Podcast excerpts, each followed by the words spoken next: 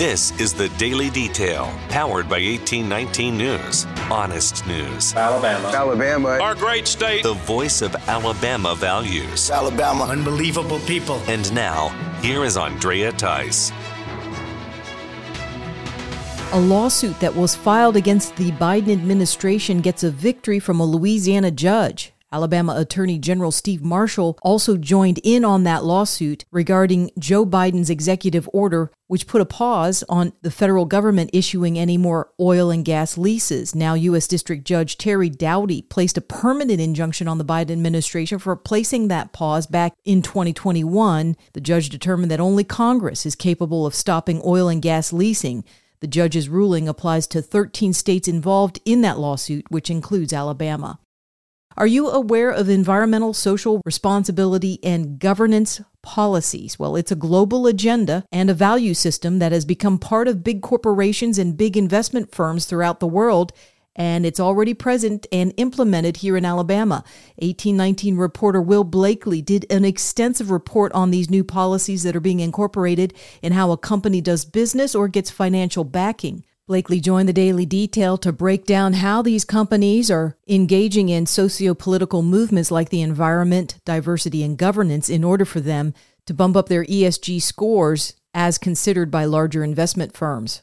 It has little to do with the uh, expected return on investment, and they they seem to reflect a lot of the language that you might hear from uh, politicians or uh, thought leaders, philosophers on the left companies will have will issue ESG reports, basically trying to reveal how they are in line to a certain set of criteria, and then these other companies will come in and they'll rate uh, companies based off of how they feel that they've met those criteria, um, and then they'll place them on an index where they are ranked for investors to look at and use that information to decide where to direct capital. What you're saying in this report is that that's what they say they're looking to do, but that's not necessarily what actually happens. Yeah, no, and uh, um, you know, there's certainly talk. Some of the people I interviewed um, pointed out that companies like Exxon Mobil are, are pretty high on um, on ESG indexes, and they're they're some of the largest producers of oil in the world uh, where companies like Tesla have been knocked off of a lot of indexes just because Elon Musk decided to try to buy Twitter and they didn't like that. So it's not, it, it seems like there's a lot more politics than some people would like to admit that that's involved with this ESG criteria. I will continue my conversation with Will Blakeley on the topic of ESG in the next two days of the Daily Detail, so stick with us. Changes are now under consideration when it comes to high school graduations here in Alabama. The Alabama Department of Education is looking into implementing new testing standards for high school students to ensure that they are either ready for a job or for college before they leave high school. The new requirements would involve a certain score on standardized testing, an AP or college credit course completed, an apprenticeship, or a technical credential. State Superintendent Dr. Eric Mackey says the graduates could have to meet one out of nine criteria as part of graduation requirements. The state school board will approve these changes in a vote next month. This will come after a 45 day period for public comment and input. A California laundromat owner has fled that state and landed right here in Alabama. Derek Toms was talking about the crime levels he experienced in the San Francisco Bay Area while on Fox Business News. The laundromats that are owned by Toms in that state have been vandalized several times. In one case, people drove a car into the front window in order to gain access to the facility. Yeah, if you actually, the video where they're running through the truck, if you actually look in the top left hand corner, you can see customers in there oh, wow. at the time that they ran through the front of the store. So, you know, to be honest, generally they wind up with nothing and so it's it's a pain because they do a bunch of damage, right? They don't get anything, and then they try and come back. It's not that the police ignore it. It's really, I mean, their their hands are really tied. Yeah. You know, I'm pro police. Um, no offense to them, but you know they lack they lack the leadership there. You know, they they're I'm sure they're afraid to be fired or anything and they're so busy with shootings and stabbings and things that are far more important than just property crime. And, any of these, uh, you know, the reports I filed, I've never heard back one time. Never. When Toms was asked by the television host about how things were going now, Toms revealed that he and his entire family relocated to the Muscle Shoals area and they're enjoying a new life here in Alabama. Uh, low crime, um, definitely more strict laws. They're definitely not afraid to put people in jail. Um, very, you know, smaller community. Everyone is very friendly to each other and, and you just don't have to deal with all the stuff that comes with California. You know, the I mean, uh, you have to be sensitive to everyone in California. You, even as a, especially as a business owner, you really fear even saying the wrong thing to somebody mm. and being boycotted out there. You know, it's it's crazy out there. A man accused of shooting at vehicles along Interstate 85 near Auburn is denied bond. 39 year old Gerald Brown is facing attempted murder charges for three separate shootings along Interstate 85 in both Georgia and Alabama.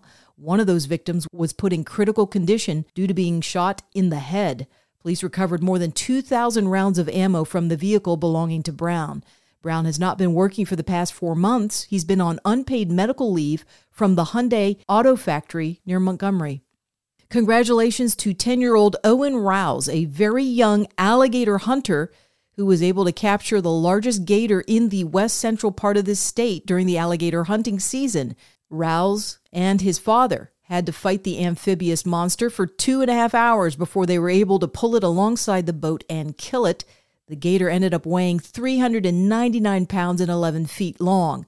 Owen was the one who got the noose around the alligator's neck and even took the kill shot. That's going to make for some incredible stories with the other 10 year olds at school.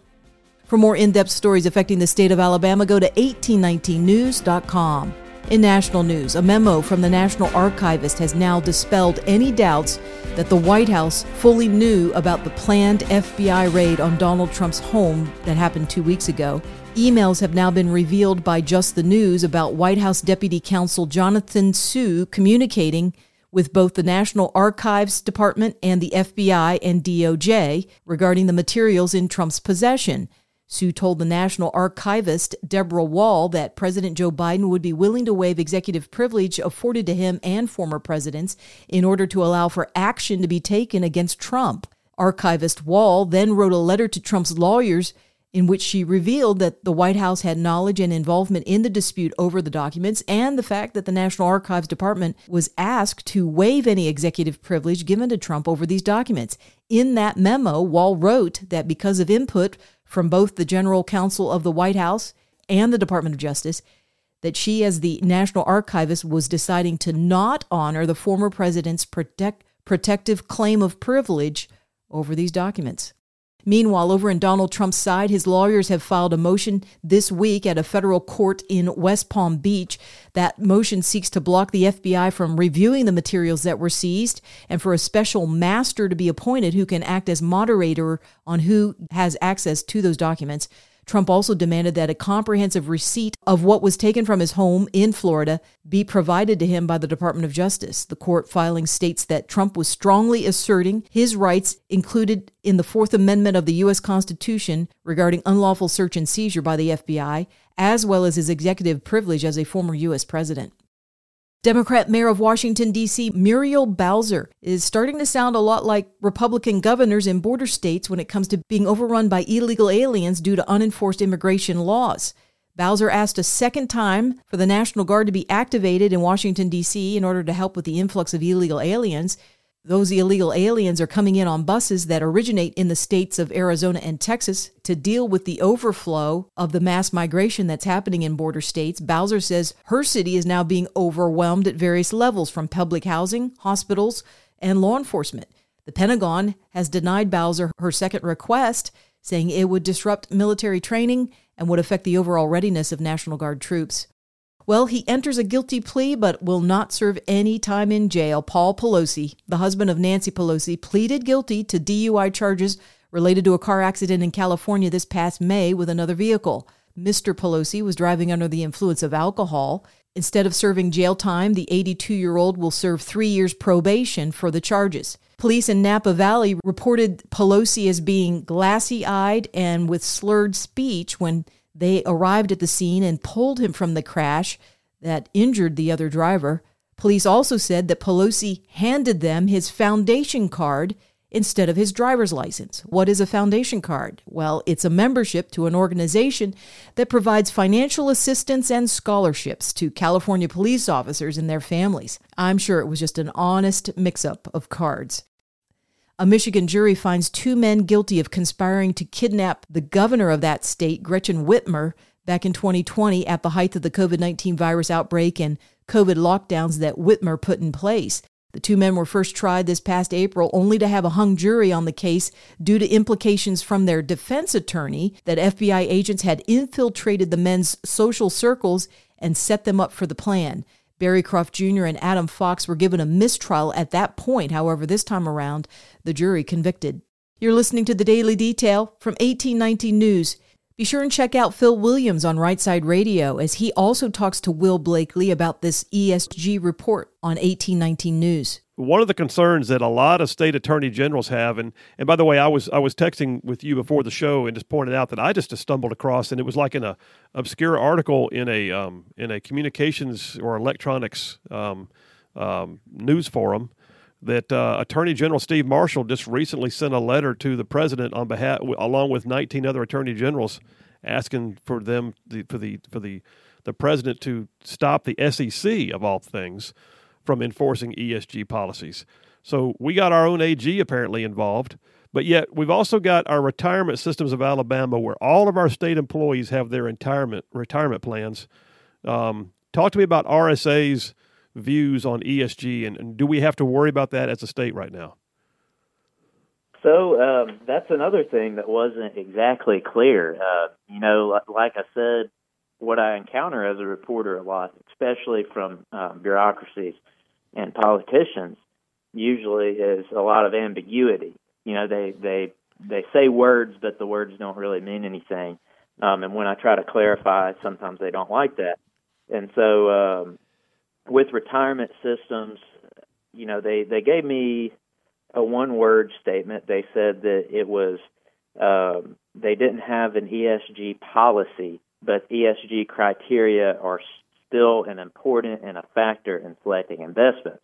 So, of course, my follow up question was that um, you know do do you does the retirement system of Alabama use ESG scoring to in any way to determine which investments they make with the people of Alabama's money. That's a reasonable and question. They basically just yeah. I mean, I, I asked for a yes or no question, and they pretty much just restated um, the previous answer and declined to comment any further what what that basically sounds like, and I'll I'll, I'll go ahead and interpolate since I know that you being a reporter, eighteen nineteen is good at just calling balls and strikes. I'm the interpreter over here. I'll just tell you what that tells me is that they may not have a formal written policy that says here's what we're going to do, but it's what they do.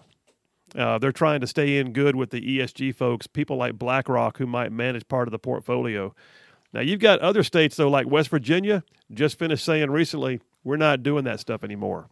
And they they and there are states that are now they're proposing legislation to ban the use of ESG scores in the, the management of state portfolios. You can find more of that podcast at rightsideradio.org. If you've been enjoying the daily detail and have not yet dropped me a five star rating, I certainly hope you will. And you can do so by simply going to the main page of the daily detail, either on Spotify or Apple Podcast or some other podcasting app. And usually up in the right or left hand corner, there's a drop down bar where you can add that rating. And here's my end of report encouragement that for every bad actor that makes it to a headline in the news, there are millions of other Americans who do the right thing every day when it comes to their families, their communities, their church, and their God. And they aren't necessarily making it to the headline news, but that isn't stopping them from doing what's right. So let's go and do likewise. I'm Andrea Tice. I'll be back again tomorrow. I look forward to updating you then. Alabama. Alabama. Our great state. Alabama. Of Alabama. This has been the Daily Detail. For more up to date news, go to 1819news.com,